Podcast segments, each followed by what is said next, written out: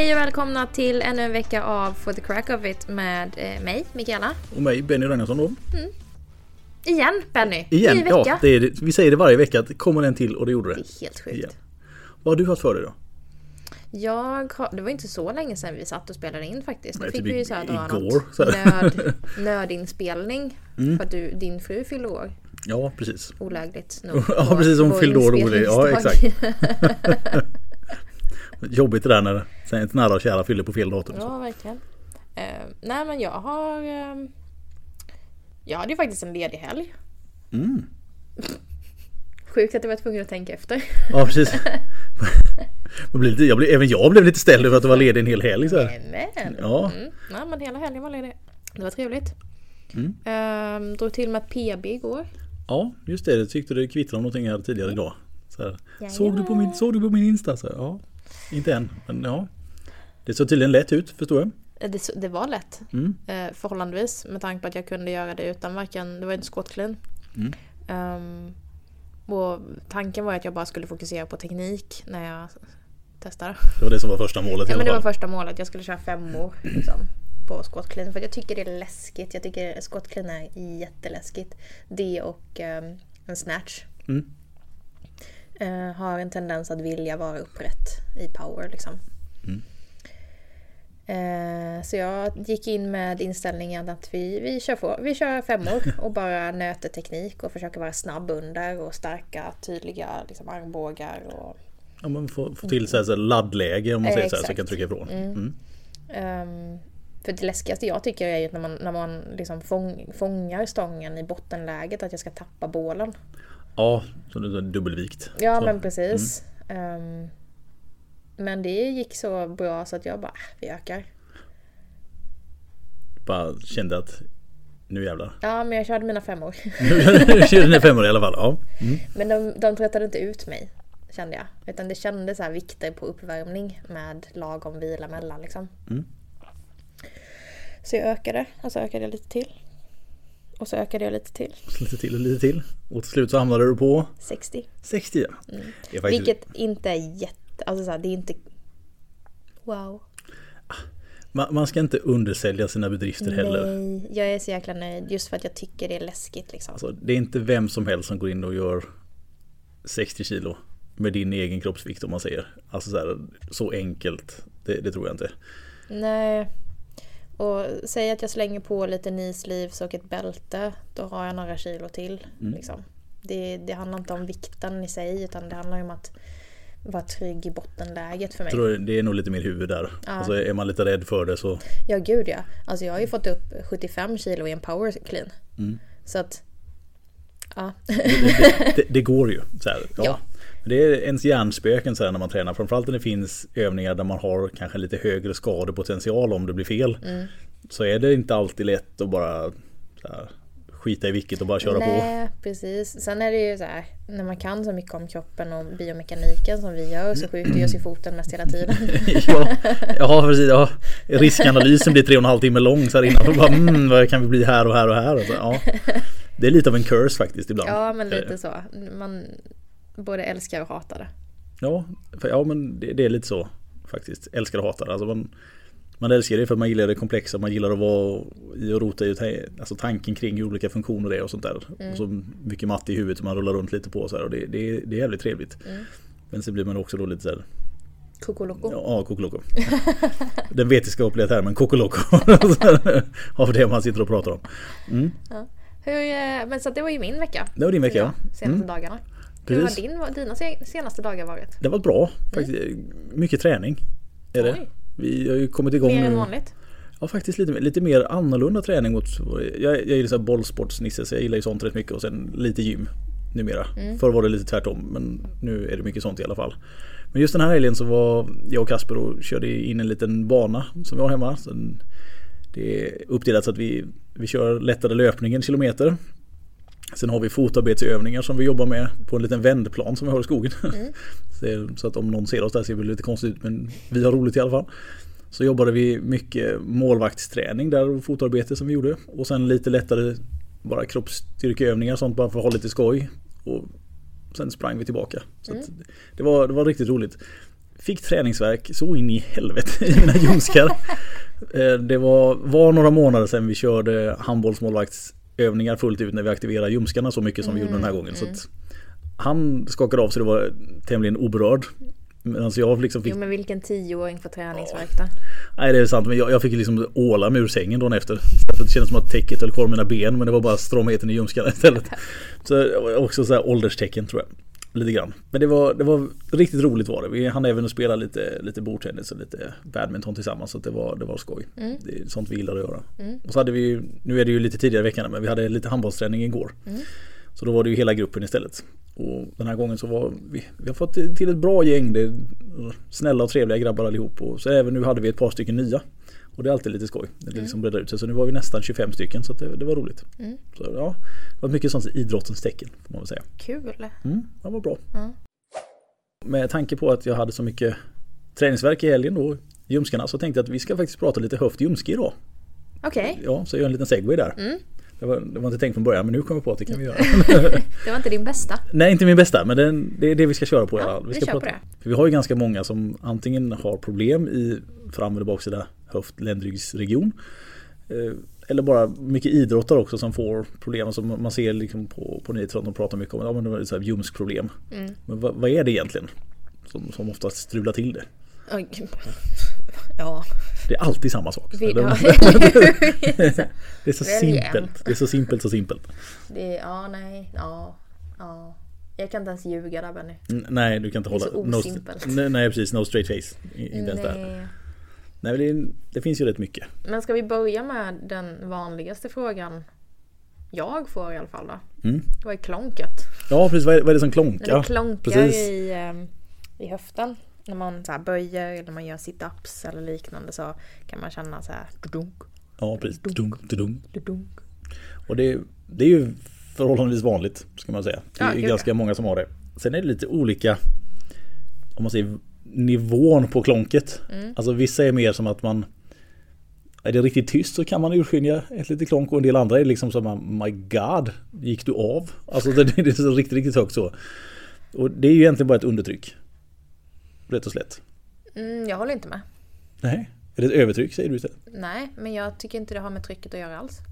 Nej, låt höra. Vad, mm. vad har du för teori här Majoriteten istället? av de eh, klonkar som jag stöter på handlar mer om att eh, höftböjan är tight. Ah, och glider över en liten benknöl på uh, femur. Mm. Så att man får den här. Jag kan hålla med dig. Vissa har även den tendensen. Mm. Så det, det stämmer.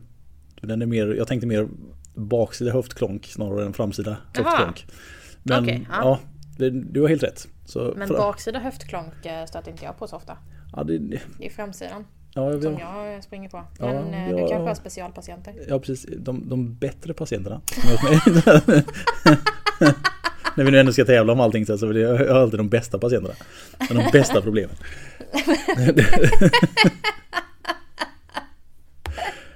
Ja, men okay. det, det är just ojämnheter är ju egentligen. Alltså, mm. Lite så här i, i grund och botten. Sen kan det vara olika hur mycket det påverkar dig som person. Lite beroende på vilka vinklar du har i höften och lite sådana saker. Och vilka aktiviteter du har haft för dig. Självklart. Men säg gärna din teori och så kan vi debunka dig med en gång. ja, men det, det, stämmer ju helt riktigt. Men om man nu säger att om klonket kommer ifrån odefinierat lite djupare mm. in i, i ljumskpartiet. Så håller jag med dig, då är det troligtvis höftböjen. Mm. Men sen har man vissa som kan få undertrycket bara kring själva sacrum iliumlederna på baksidan. Jaha, att det ja. kommer ifrån där. Och där är det mer bara ett undertryck som blir. Ja alltså men det blir lite samma samma som när man knäcker nacken eller ja, precis, fingrar exakt. eller liknande. Det, det, det brukar jag inte definiera som ett klonk. Nej, och det, jag hade väl inte gjort det heller men det är många patienter när de frågar om klonket som kan mena antingen eller. Mm. För i deras värld så är allting under navel och mellan, alltså ner till knä, det är höft. eller så här, det, det, finns, det finns väldigt brett, brett, brett, brett spektra. Brett av. Ja, ett brett spektra, så här, småländska. ett brett spektra av vad som är vad. Ja, jo men så är det ju. Jag brukar alltid fråga mina patienter, vad är höft för dig? Ja, jag, jag, jag... För att för många är det ljumsken. Precis, alltså ljumsken, alltså ljumske ljumske, alltså mm. långt in sådär. Det, det, är egentligen samma sak som eh, man får ofta frågan, eller man får ställa just exakt den frågan. Eh, när de kommer in och säger att de har problem med svanskotan. Ja, just det. För många tror, ju, ja, så många tror ju liksom att svanskotan börjar där ryggen tar slut. Mm. Där, liksom, där sätter den igång och sen är den liksom hela vägen ner. Det är ju inte riktigt så. Men det, det, är klart att man inte går och läxar upp en patient som säger att du har problem med svanskotan. Nej du, det är ländryggsövergången du har problem med. Så man, man är inte så petig. Gör du det? Nej. det där är så arga patienter. De går och petar på alla fel de säger. Så bara, nej, nej, nej, nej, nej. Här sitter den istället. Nej, så ibland kan det faktiskt vara bra när, när de säger just svanskotan att man får dem att kanske peka ut lite vad de mm. menar någonstans. Mm. Bara så man definierar det. För att om man ska bryta ner så här, höften i så här vardagstal är mm. ju liksom utsidan av liksom, ja, på en kvinna. Det här lite rundade partiet precis på utsidan om du står liksom och tittar rakt framifrån. Ja, precis. Eh, I skinkhöjd liksom. Mm. Eh, men rent anatomiskt så sitter ju höftleden mm. ganska långt in. Ja den är alltså på, typ, säg, på säg, djupet. Precis. Säg ljumskan och så hela vägen in. ja precis. How low can you go? Men den är djupt in. ja, precis. Um, och att ha ont i höften är ju ja, en definitionsfråga. Ja, och ganska vanligt. Ja. Det, det, finns också många, vi kommer ju nämna några saker men det finns ganska många olika saker som kan spöka lite och ge varierande grad av smärta. Mm. Även ytterst icke allvarliga problem som kan vara jävligt bökiga. Mm. Alltså så här, smärtmässigt i alla fall. Mm. När man har dem. Det, är sant. Så är det ju. Sen finns det ju tyvärr idag en ganska så hög skrämselgrad kring artros här. Alltså just kring höft och ljumske. Alltså så fort de har ont Till skillnad från någon annan led där man säger bara eh, artros no, gillar vi. det, jag upplever att det kanske lite knäna finns med också men just höfterna så här. Alltså, men just det att smärtan som kommer ute på, alltså om de har smärta längst ut på trokanten som det heter, alltså, alltså den mest ytliga delen av av benet ute på mm. höftkanten. Om det är lite ömt där. Är det artros? Så liksom så livrädd. Så, nah, för du är ju liksom inte, det är inte leden som sitter där. Alltså höftleden i sig sitter ju bra mycket djupare än så. Mm. Så det är ju sällan som att... Ja, du kan ju bara ha en inflammation där. Ja, alltså oftast är det någon typ av trokanterit eller något liknande där ute mm. som spökar lite grann. Men många tror ju att bara för att det är ont där ute man kanske liksom har lite svårt att ligga på den sidan. Att mm. nu, nu är det fara på färde. Passerat 40, det är ömt, det måste vara artrosen. det ligger bra vi byter ut Ja precis. Bara Titanium nästa så eller, eller de här nya De gör dem i kolfiber de här nya lederna tror jag. Ja men det är bara när man ska vara extra snabb. Extra snabb. Mr Robotic. Så liksom, De här gamla One Million Dollar Man filmerna så här, Cyborgar och grejer. Mm. Så det är så de blir idag mm. jag såg, Det är målet. Jag tyckte jag läste någonting häromdagen och pratade om friidrott jag läste en liten artikel, en annan binot här men Förr så fick ju även de som deltar i Paralympics fick ju egentligen även delta i de vanliga olympiaderna om de ville. Mm. Alltså om de lyckas kvala in. Mm. Vilket kanske är lite svårt om du saknar ett ben till exempel. Men nu för tiden så är de nya proteserna så pass bra. Så att du har så mycket fjädring så att du kan egentligen vara snabbare med proteser än vad du blir utan. Så nu får de inte det längre. Just för de nya, alltså de nyaste generationen. Aha, okay. För att du får sån jädra fjädring. fjädring. Ja, det bara zoom! Precis. Så här sticker iväg. Så, ja. Hur funkar det med höjdhopp? ja, precis så här. Nytt personbil 443. det börjar bli farligt för mattan är för, för mjuk. Eller så för, för tunn så du slår ihjäl dig ändå. Det blir så högt. Ja, det, ja, det kanske ska gå. Nej men nu blir jag på riktigt nyfiken. Det, jag har inte ens tänkt på det men just det ger en för, för stor fördel så man får inte tävla med dem längre. Så. Men det är som eh, när, när, när de började sätta vikter på, på eh, cyklarna. För att lång, eh, landsvägscyklarna blev eh, för lätta. De för lätta? Ja, så okay. att, för några år sedan var väl det. Det, det blev liksom för optimerat när, ja men typ i Tour de France eller den ah, typen okay. av lopp. Mm. Um, så att man får inte ha en cykel som väger mindre än någonting. Jag, jag vet inte det här. Dubbelkolla mig jättegärna. Nej, precis. Någon som är superduktig på det här kommer säkert vara 14,3. Ja, eller vad det kan vara. Ja. Du har rätt. 100%. Jag har fel. pul pul. Så, ja. um, men, men det blev så här tillverkandet och optimeringen av cyklar blev så eh, extremt. Mm, over the top liksom. Exakt. Så då fick de eh, börja sätta så här, du måste väga det här. Så fick börja sätta in vikter då i ramen eller någonstans? Ja, typ. Typ så. Mm. Ja det är klart. Det är väl sant alltså. Någonstans så måste du komma Också till... Också för att så här, typ de vill ju fortfarande optimera så att de vill ju inte gå tillbaka till det gamla sättet. Nej. Då vill de ju ha vikten exakt rätt placerad och sådana Ja, saker. exakt. Så att den lilla vikten som blir någonstans blir ju bara för att centrera den över Exakt. där du får maximal rullförmåga egentligen. Förmodligen. Men jag, jag, jag har för mig i alla fall. Jag ska Mm. inte säga att jag vet men jag har för mig. Att eh, det var en sån här grej att de var tvungna att de fick inte väga under ett visst, en viss vikt. Nu när du säger det, jag för mig jag såg ett program för många år sedan där de visade en de satte ett nytt rekord på landsvägscykel, alltså när de cyklade genom någon så här saltöken någonstans. Där de har, de har en... eh, Landsväg majäs. Ja precis, men de har en sån cykel i alla fall som de cyklar på. Sen så har de en, alltså först drar de upp cykeln i hastighet och sen så, så alltså, trampar du på. Men du har som ett, nästan som ett vindskydd framför som de drar med en bil eller sånt där för att du inte ska påverkas och kommer upp i en viss fart. Och det var, jag för mig de sa där att cykeln får inte vara för lätt.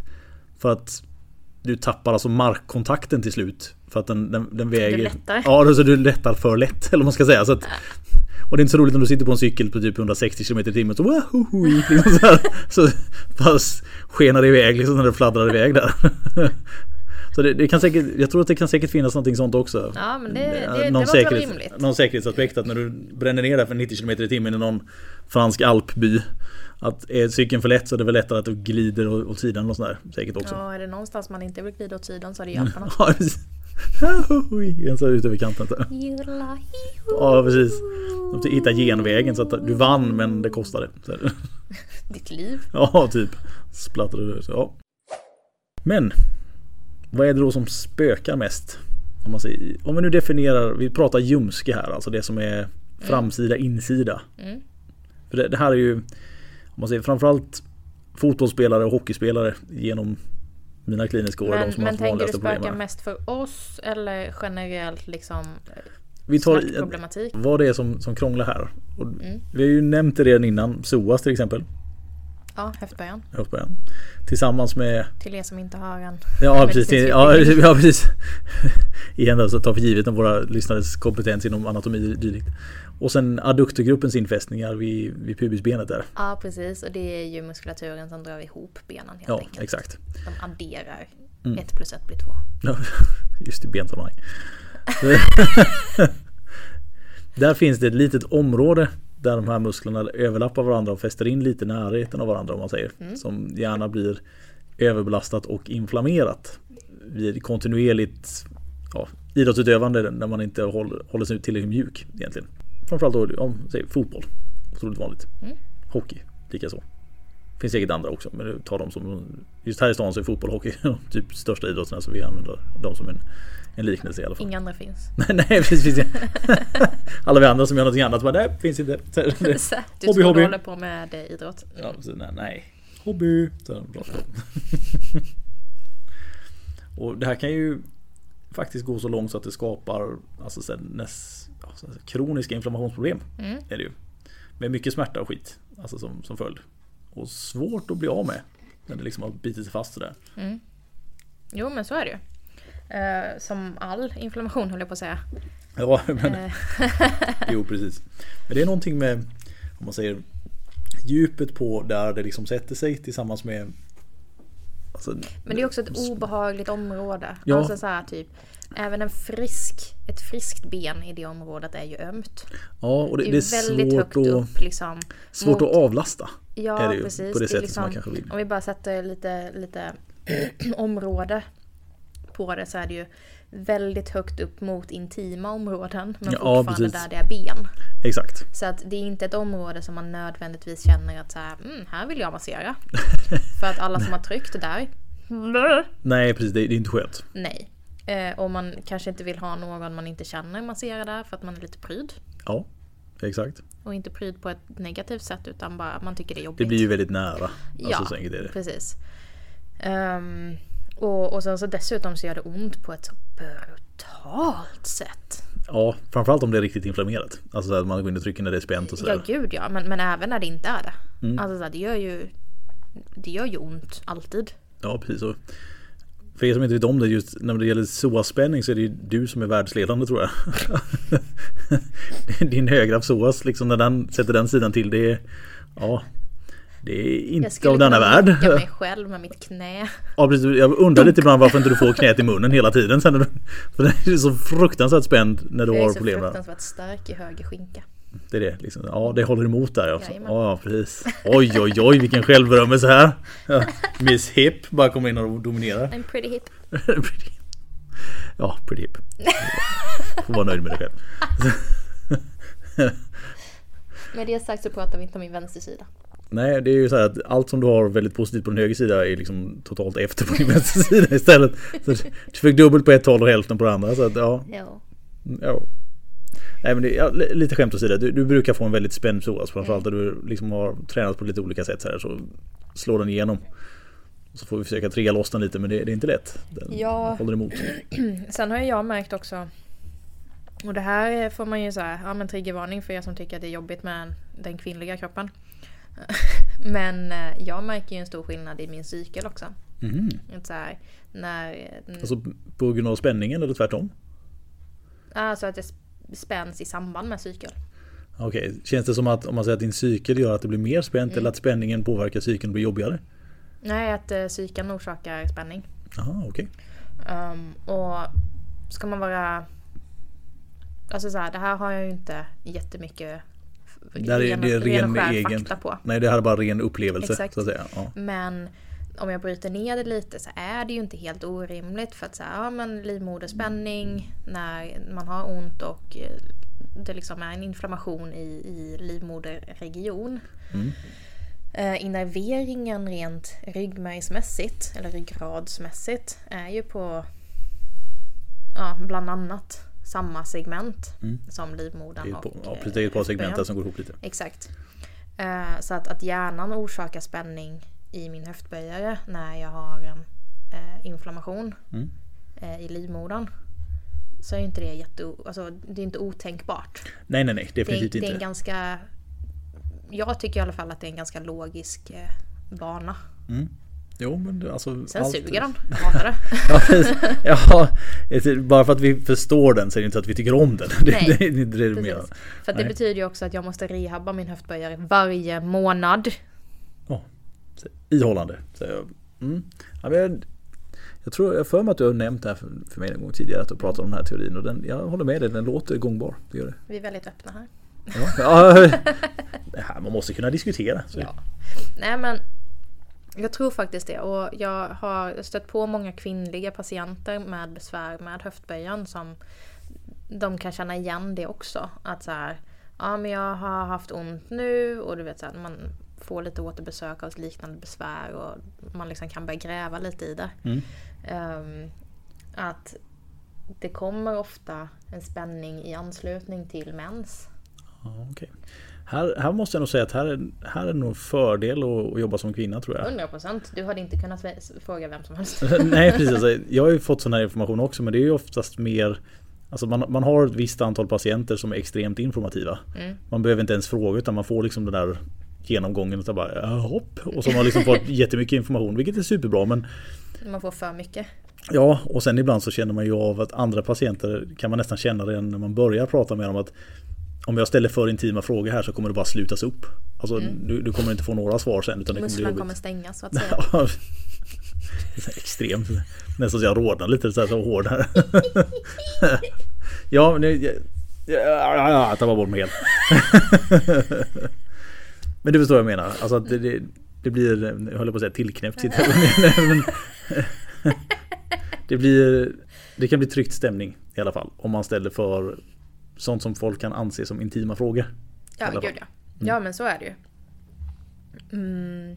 Och där har ju jag en, en jättestor fördel just för kvinnor. Mm. Däremot så vet jag ju också att många män känner sig inte riktigt jättebekväma eh, vid intima frågor av mig. Nej precis. Det, exakt, det går ju åt båda håll lite där. Att det ja. kan vara, vara svårt. Men, eh, men nu pratar vi om min höftböjare och jag är tjej. Ja, precis. Ja, exakt, exakt. Den här muskeln är ju väldigt, alltså den är väldigt stark mm. alltså, i sig. Alltså, nu, den är otroligt explosiv också. Ja, precis. Den, den är ju liksom friidrottarnas bästa vän många gånger. Alltså när den funkar så är den ju otroligt, otroligt bra. Eh, men det är också så att ju mer styrka och potentiell effekt man har i en muskel desto mer kan det då också krångla om du sätter den sidan till. Mm. Alltså där, när det liksom hamnar fel eller blir för mycket. Och det, det, är inte alltid lika lätt för alla att sträcka ut den. Alltså, vissa har det väldigt enkelt, man tar bara ut en position med lite språngsteg och så tada, där sitter det. Medan andra får liksom leta för att komma in liksom komma åt och det är inte säkert man träffar ändå. Då är den inte eh, stel. Nej, man kan tycka det men det är just att få den här rena fina träffen i alla ja, fall. Nej men så är det För det är så att du vill ju liksom få en, en mjukgörande effekt i stretchen du gör. Men mm. inte liksom öka på irritationen i sig. Och det kan vara lite svårt att veta hur mycket eller hur lite man ska dra. För att, för att den är, när den är stum så tar det ju rätt så. Det är ju mest att testa sig fram. Ja, precis, ja. Alltså egentligen. Ja, Trial faktiskt. and error. Ja, det, det där kan ju tyvärr inte någon annan säga. Nej precis, ja men du ska stretcha 72,8% Nej men... ja okej. Självklart. Ja, det är så givet att det ska vara 72,6. Ja, det, det, det, kan vara lite svårt. Mm, ja, jo men, men där är det ju också så här. För där brukar jag typ ge tre stretchvarianter. Mm. Um, en som man kan göra var som helst, typ stående. Ja, en sån där enkel liksom bara ja, fälla över. Precis, mm. har du en stressig dag, du, så här, du kan göra det ståendes vid skrivbordet. Ja, liksom en stretch i förbifarten. Liksom du har inga ursäkter att nej, nej, stretchen gjord, helt enkelt. Ja, ja. Sen ger jag den vanliga eh, fotbollsstretchen. Mm. Du vet i frigörställning och Amen. Där alla fotbollsspelare stretchar utan att veta vad det är de stretchar. Ja, precis. Den här ska vi göra. Så ställer man upp sig på rad. Den och lite vader, sen kör vi. Ja. Um, men ingen, har ju, ingen fotbollsspelare här, på låg nivå har ju någonsin stretchat när de står vid den här ställningen. Nej, det är ju mer att man tar positionen. Ja, och så håller man sig där det inte känns så mycket. Exakt. och eh, den tredje då är eh, en favorit av mig. Den mm. kräver mm. lite mer. Mm. Eh, alltså, du, du tar hjälp av en bänk eller säng eller soffa eller vad du nu, nu har hemma. Amen. Eller tillgängligt. Lägger upp eh, benet du vill stretcha om man säger och tar ett stort steg fram så att du sjunker ner ah, mot okay. underlaget. Nu vet jag vilken du menar. Den tycker jag är ganska skön på så sätt att du kan kontrollerat stretcha ordentligt. Ja. Men du kan också leka lite med vinklar. Ja, ja men det är sant och du får ju väldigt mycket in, stöd. Precis, där kan du få in lite fler muskelfibrer. Mm, ja, men bra. I stretchen. Jag tror att den här kommer gå på foto kanske? Ja, absolut. Den hamnar på Instagram. Ja. Um, nej, men så de brukar jag eh, ge. Och, och liksom ge som, som alternativ. Gärna så att man jobbar med det även när det kanske inte känns som att det är så behövligt. Mm. Alltså man håller sig innan problemen sätter igång. Mm. För har det väl börjat att gnissla lite så kan det kan vara svårt att bryta processen. Så kan det vara. Jag trodde faktiskt att du skulle prata mer om Camel Pincer. Camel Pincer? Nej, Cam och Pincer. Jaha, ja i och för sig det skulle man kunna göra. Camel pincer, det, var det, det känner mig helt lost. Vad kamelnypare, vad är det för någonting? alltså du är så gammal. Ja, du vet inte ens vad kamelnyparen är för någonting. Vad, vad, vad är det med dig? Så här, farbror vet inte. Så. Det är när man tränar bygläpparna. My God vilken episod. Så. Också att jag inte kan säga blygdläppar. Nej. Blygd, alltså blygdläppar. Blygdläppar. Nej men jag trodde faktiskt att du skulle, jag, jag trodde faktiskt att du skulle eh, prata, eller vilja prata mer eh, Cam och Pincer. Mm. Ja men då har du öppnat dörren. Mm. Kör. Cam Pincher. Varsågod. The cam. Jag kommer hela tiden höra Camel Pincher nu så du, du får prata lite så får jag sitta och fnissa lite i bakgrunden. Cam Pincher. ja men det är ju um, Jag har inte riktigt det här skulle jag kanske kollat upp innan men jag kommer helt ärligt inte ihåg vilken som är vilken av mm. dem. Spelar kanske inte så stor roll. Men... Jag tycker inte det. Nej. vilken som är kamel och vilken som är. Det spelar mindre roll. Jag kan svårt att släppa den, det var roligt. Mm. Eh, men det är ju mer eller mindre när man tittar på, på höftleden eh, i sig, att man liksom gräver sig ner förbi alla ligament, alla muskler och sånt, att man liksom tittar rent och skärt på leden. Själva ledytorna. Exakt. Precis. Eh, så finns det en, ja, en överhängande risk vid vissa idrotter. Mm. Att man utvecklar lite av en benpålagring Precis. på antingen um, femur, alltså mm. lårbenet. Ja, lårbenshuvudet egentligen. Precis. Mm. Eh, eller på bäcken, eh, ja det som sväljer höftledet. Skålen. Skålen heter det. Ja, ja precis. precis. Det, bra, tack. Det som sväljer. Eh, så kliniska termer. Så bara, ja, och sen har vi det som sväljer. Här. Men jag är så van vid att förklara det här för patienter. Ja, vi, oh, man använder ju. Och då kan jag inte använda termer. Så jag nej, har ju nej, mer, personligen har jag mer eller mindre gått ifrån latin. ja, precis. Ja, precis ja. ja, men det är faktiskt sant. Alltså, nu ska vi iväg på lite utbildning snart. Ja, det ska det, bli så kul. Ja, det blir roligt. Och det, det behövs lite när man kommer iväg så det blir lite mer fackspråk. Man, man, man, ska inte säga att man dummar ner det, men man simplifierar ju väldigt mycket när man ska ja. förklara. Ergo, när du sväljer din led. Ja precis, när du sväljer ditt här, benhuvud här. Så, det känns jättetydligt. Så, så extremt tydligt. Ja men så, här, så att antingen så, så, har du ju liksom en pålagring på bäckenbiten. Ja. Det som liksom är skålen. Eh, som gör att det blir lite svårt och lite begränsad rörelse för att du, liksom, du har extra ben. Så mm. du kan inte ta ut full rörelse eh, i leden på grund av det. Precis. Eller så har du en pålagring på lårdelen. Mm. Um, och det är samma effekt. Du har ja. ett extra ben, du kan inte få ta ut eh, full det blir, rörelse det blir trångt. Och i allra värsta fall så har du en benväxt, bentillväxt på båda. Ja precis. Så det blir mega tight. Ja precis, jag nästan låser. Mm. Ja. Och det här är ju äh, överhängande vanligt hos äh, hockeyspelare. Ja. Har man ju sett. Precis, alltså verkligen. Ja. Verkligen överhängande. Um, men um, finns väl en del hos lite alla möjliga idrotter. Friidrott. Det, alltså det finns ju säkert alltså, involverat i de flesta idrotter. Men jag, jag tror att friidrottare och just hockeyspelare eller skridsko mm. utöver om man säger det, är överrepresenterade här. Mm. Så är det. Och det, alltså, hockeyspelarna och friidrotten har ju det gemensamt att man gör mycket repetitivt. Ja. Alltså, så här, man, man, ska in rörelserna för att de ska vara så perfekta som möjligt. Mm. Och i det så blir det också att man Är det då lite fel så nöter du jävligt mycket på samma ställe. Mm. Alltså där, mm. det bygger på va. Precis. Um, och åtgärden till det här är ju att så här, kan du inte jobba med din rörelse, ja men då får man ju gå upp och skapa rörelse. Mm. och det gör man genom att hugga av benet. man går in och slipar lite. Ja. Um, operativt liksom. Ja, precis. Får slipa lite grann. Mm. Så är det. Och det, det, jag har sprungit på det här ett par gånger. Och det är svårt att göra någonting när det liksom blir, för det blir i stort sett tvärstopp. Mm. Alltså i, vissa rotations möjligheter. Eller sådär. Mm. Alltså det, det, kan man verkligen se det tydligt. Om, när man försöker liksom rotera höften. Alltså i, framförallt i tester och sånt också är det inte så att man bara kommer till det, segt utan det är nästan som att det kuggar i varandra så, bara, så tar det stopp. Ägo kamelnyp. Camel pincher tillbaka. Ny klinisk term. Camel pincher. Ja, det var rolig. Ja, jag kommer ha den med mig lite så här hela tiden. Har vi några höftbesvär som inte är eh, övergripande orsakat av idrotta? Nej. det är klart att man, man har ju sett under de här åren med pandemin som har varit nu att just det här att man ändrade sina arbetsförhållanden och blev mer hemmasittande och sånt där. Så just sittandet på kontoret eller sittandet hemmakontoret mm. med, med sämre stolar och lite sådana saker. Det har också gjort att problem kring höfter har ökat ganska mycket. Så det, det, och det, det är liksom så här avsaknaden av idrottsutövande är liksom minst lika jobbigt egentligen. Mm. Då, då blir det kanske inte sådana ihållande problem som, som det blir med just överbelastningsproblem för man behöver bara aktivera sig lite men ändå, man har ändå sett en prevalens av det. Att det, mm. liksom, det dyker upp. Men då är det ju mer smärta och värk generellt skulle jag säga. Ja. Än, än skador och, och besvär ja. liksom. Precis, men det, alltså, det är sällan som man får skador i den här regionen utav att bara vara. man ska säga. De som inte idrottar så mycket är nog lite förskonade mot, åtminstone mot de problemen som vi har nämnt här. Det tror jag.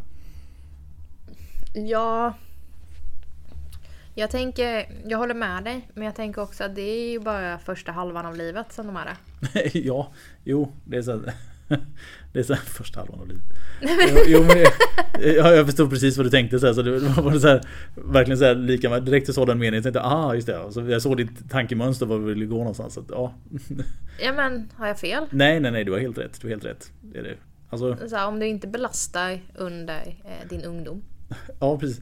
Det, det är ju faktiskt det är lite roligt det här. Alltså kan man väl säga, eller roligt, roligt men man tänker på att om du belastar dig för mycket. Mm. Alltså du verkligen säger vrålidrott eller vad man ska säga med slarvar och skador och allt möjligt sånt där. Så får det ju konsekvenser för hur dina leder mår sen längre fram i livet. Mm.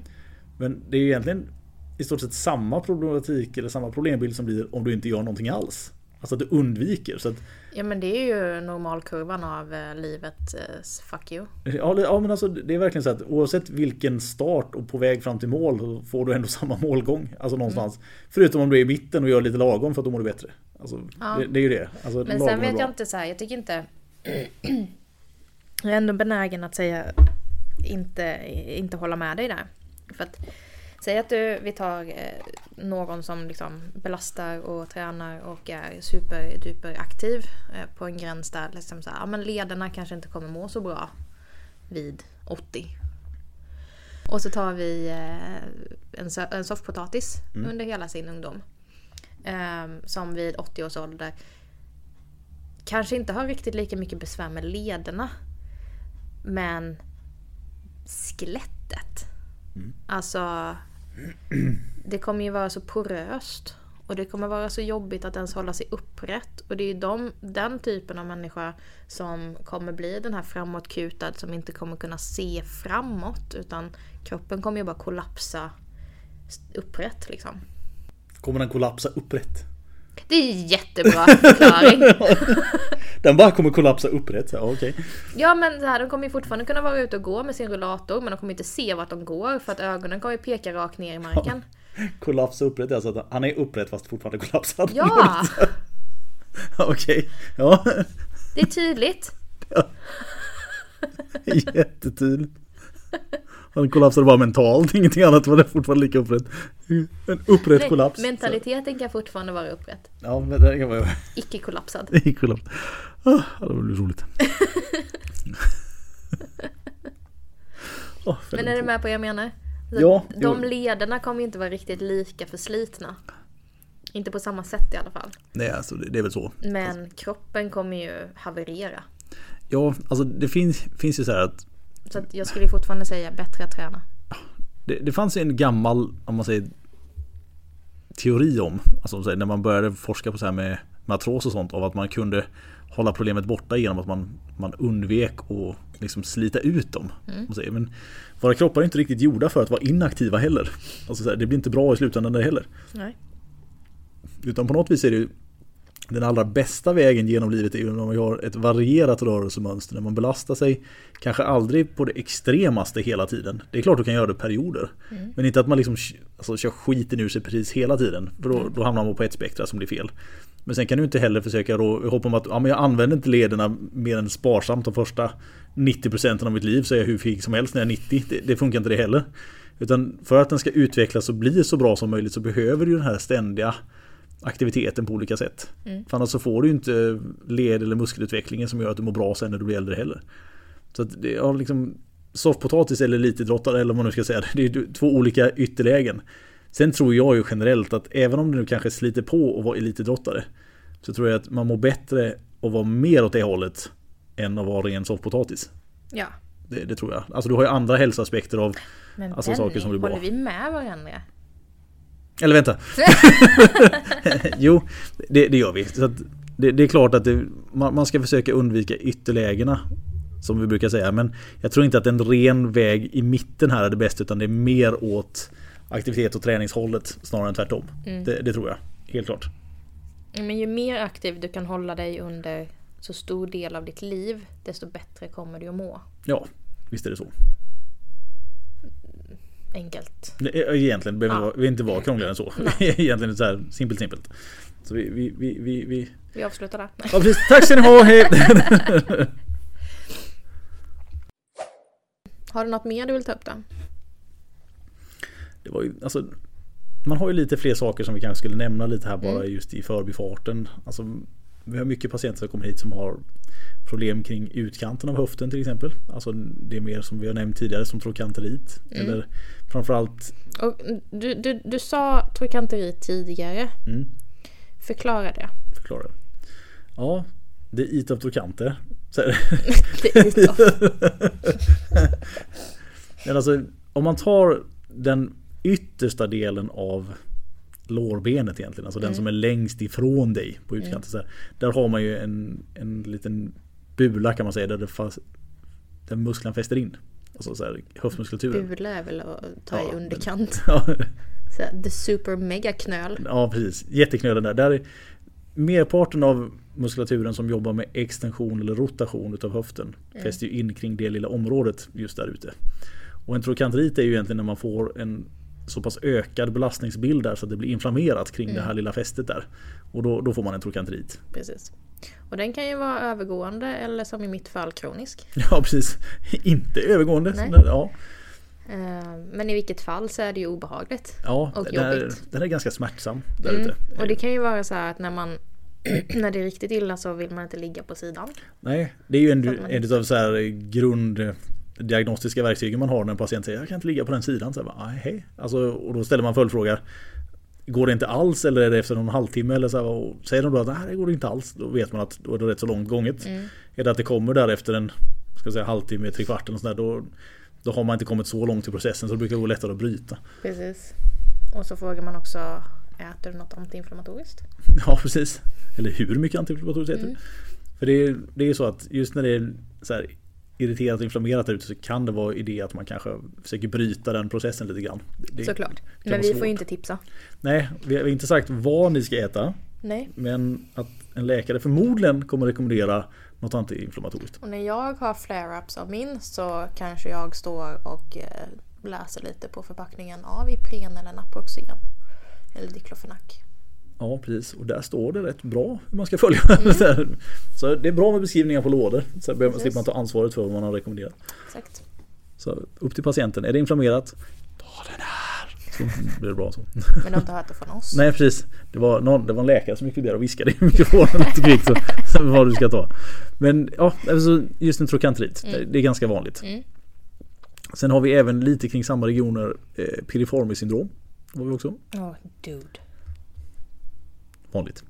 Faktiskt. Så vanligt. Och det är alltså rotationsmuskeln inne i ja. mitten av skinkan kan man säga. Ofta kombinerat med ryggskott. Ja, de har en liten förkärlek för varandra mm, eller vad man ska säga. De, så. Ehm, de går hand i hand. Ja. Um, en eller skinka skinka eller man ska som säga. liksom fäster in i, i sittbensknölen eller i den, ja. den regionen. Precis. Som dessutom har en tendens att uh, spöka lite med ischiasnerven. Ja, man har ju både det här att antingen så kan det vara så att ischiasnerven går genom mm. muskeln eller väldigt tätt inpå. Mm. Och sen lite beroende på hur nära det är så är man lite olika exponerad på hur mycket spänning man tål innan det börjar liksom provocera lite grann. Exakt. Och det, det kan göra rätt så jäkla ont faktiskt. Ja men det är det vad man brukar kalla falsk ischias när ja. det är piriformismuskeln som, som nyper. Exakt. Och, uh, och då får du ju utstrålningar ut i ben.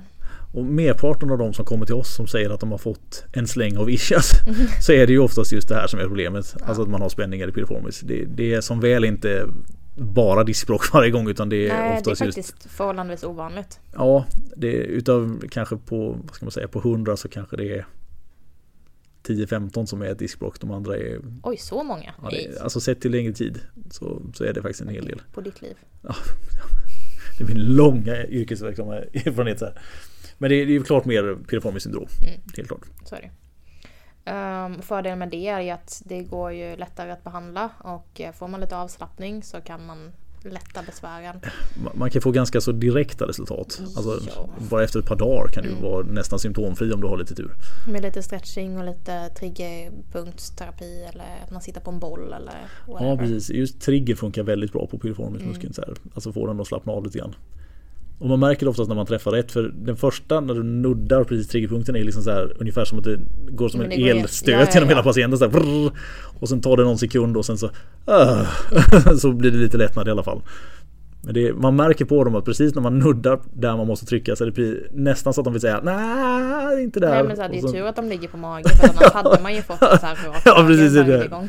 Rak höger direkt. Så, ja, det tar tätt på en gång. Jag funderar på vad det finns fler. Det finns ju jättemycket strukturer i området såklart. Men, men vi har väl egentligen gått igenom det vanligaste. Ja, alltså... För att så här, ska man gå igenom fler vanliga runt omkring då släpper vi lite höften och börjar gå upp mer åt ländryggen eller ner mer mot knäna eller liknande. Ja, precis. Det, det liksom blir lite, lite grått. Det, det finns ju om man nu leker med tanken här att vi har några blivande kiropraktorer som lyssnar. Eller så, här. så en bra differentialdiagnos i det här området är också att man ska vara lite lyhörd på om det skulle vara ett ljumskbråck till exempel. Ja, gud ja. För den finns ju med här lite som en lite allvarligare kusin, eller vad man ska säga, som sitter där. För smärtområdena är, alltså innan man palperar fram det så är det väldigt nära varandra. Mm. Det, när man väl palperar så känner man ganska stor skillnad på om det är ljumskbråck eller inte och sådär. Mm. Men innan det... Där är ju klassikern ägget i ljumsken. Ja precis. Och jag har sprungit på ganska många ljumskbråck genom åren här och det finns ju väldigt olika hur alltså, välutvecklade de är. Mm. Alltså de som är jättetydliga går liksom såhär bara av Det är nästan som de står med en skylt och viftar att här är jag och det, det missar man inte två meter av tunntarmen ja. utanför kroppen. Ja, precis. Men sen har du de andra som är lite mer subtila där det kanske egentligen är mer en tendens till en försvagning snarare än en mm. riktig ruptur. Och där är det lite bökar att känna. Alltså så här, om vad det verkligen är mm. och, och hitta. Jag hade faktiskt en patient här nu precis före sommaren som sökte för smärta i de här områdena. Och som hade varit på vårdcentralen två, tre gånger. Mm. Och så liksom, ja, hade bara fått som att ja, men det här är muskelverk. Muskelverk det är ingen fara. Liksom, lättare undersökningar. Jag kände igenom lite grann men tyckte inte att det satt riktigt på rätt ställe. Alltså, så här, och gjorde även lite så här hosttester och även det strålade ut lite mer än vad det borde. Mm, mm. Så då har vi ju en, en privatmottagning här i stan där man mm. kan få alltså, boka tid med ortoped och sådär. Så jag skickade iväg patienten dit. Och mycket riktigt så gjorde de ett litet ultraljudsundersökning där och då visade att det var ett begynnande brock. Väldigt, väldigt litet. Så det skulle inte göras någonting operativt än så länge men det var ändå ett brock i alla fall. Så det, det, det, är lätt hänt att missa mm. om det inte är väldigt tydligt. Ja, nej, annars så tror jag inte vi har så mycket mer med, med ljumsken där faktiskt. Nej. Alltså just nu. Det, det, kan säkert finnas andra saker vi tar lite längre fram så här, men jag tror vi har gått igenom det ganska bra ändå. Ja, ja men det här känns bra tycker jag. Mm. Men vi tar och eh, avslutar där och så Ja, det blir ju inte helg nu men du, får, du, du ska ju iväg på semester med, med fru och barn. Ja, precis. Fira födelsedag. Exakt. Och så får jag väl hålla uppe fortet. Ja, under tiden? Uh, under tiden. Se hur det går. Ja, Jakob är tillbaka så du får lite hjälp här i alla fall. Ja men då så. Så det reser uh, Vill man följa oss så finns vi ju precis som alltid ja, på Växjö kiropraktorklinik och både på Facebook och Instagram. Uh, jag finns också där som uh, kiropraktor Mickis. Där kan man få se mitt jättefina PB. Mm, precis. In och titta. In och titta. Rekommenderar. Jag finns ju på Kirobempa då. Yes. Mm. Eh, och fram till nästa vecka så får ni ha det askalas. Mm, verkligen. ha det gött. Tja då. Hej.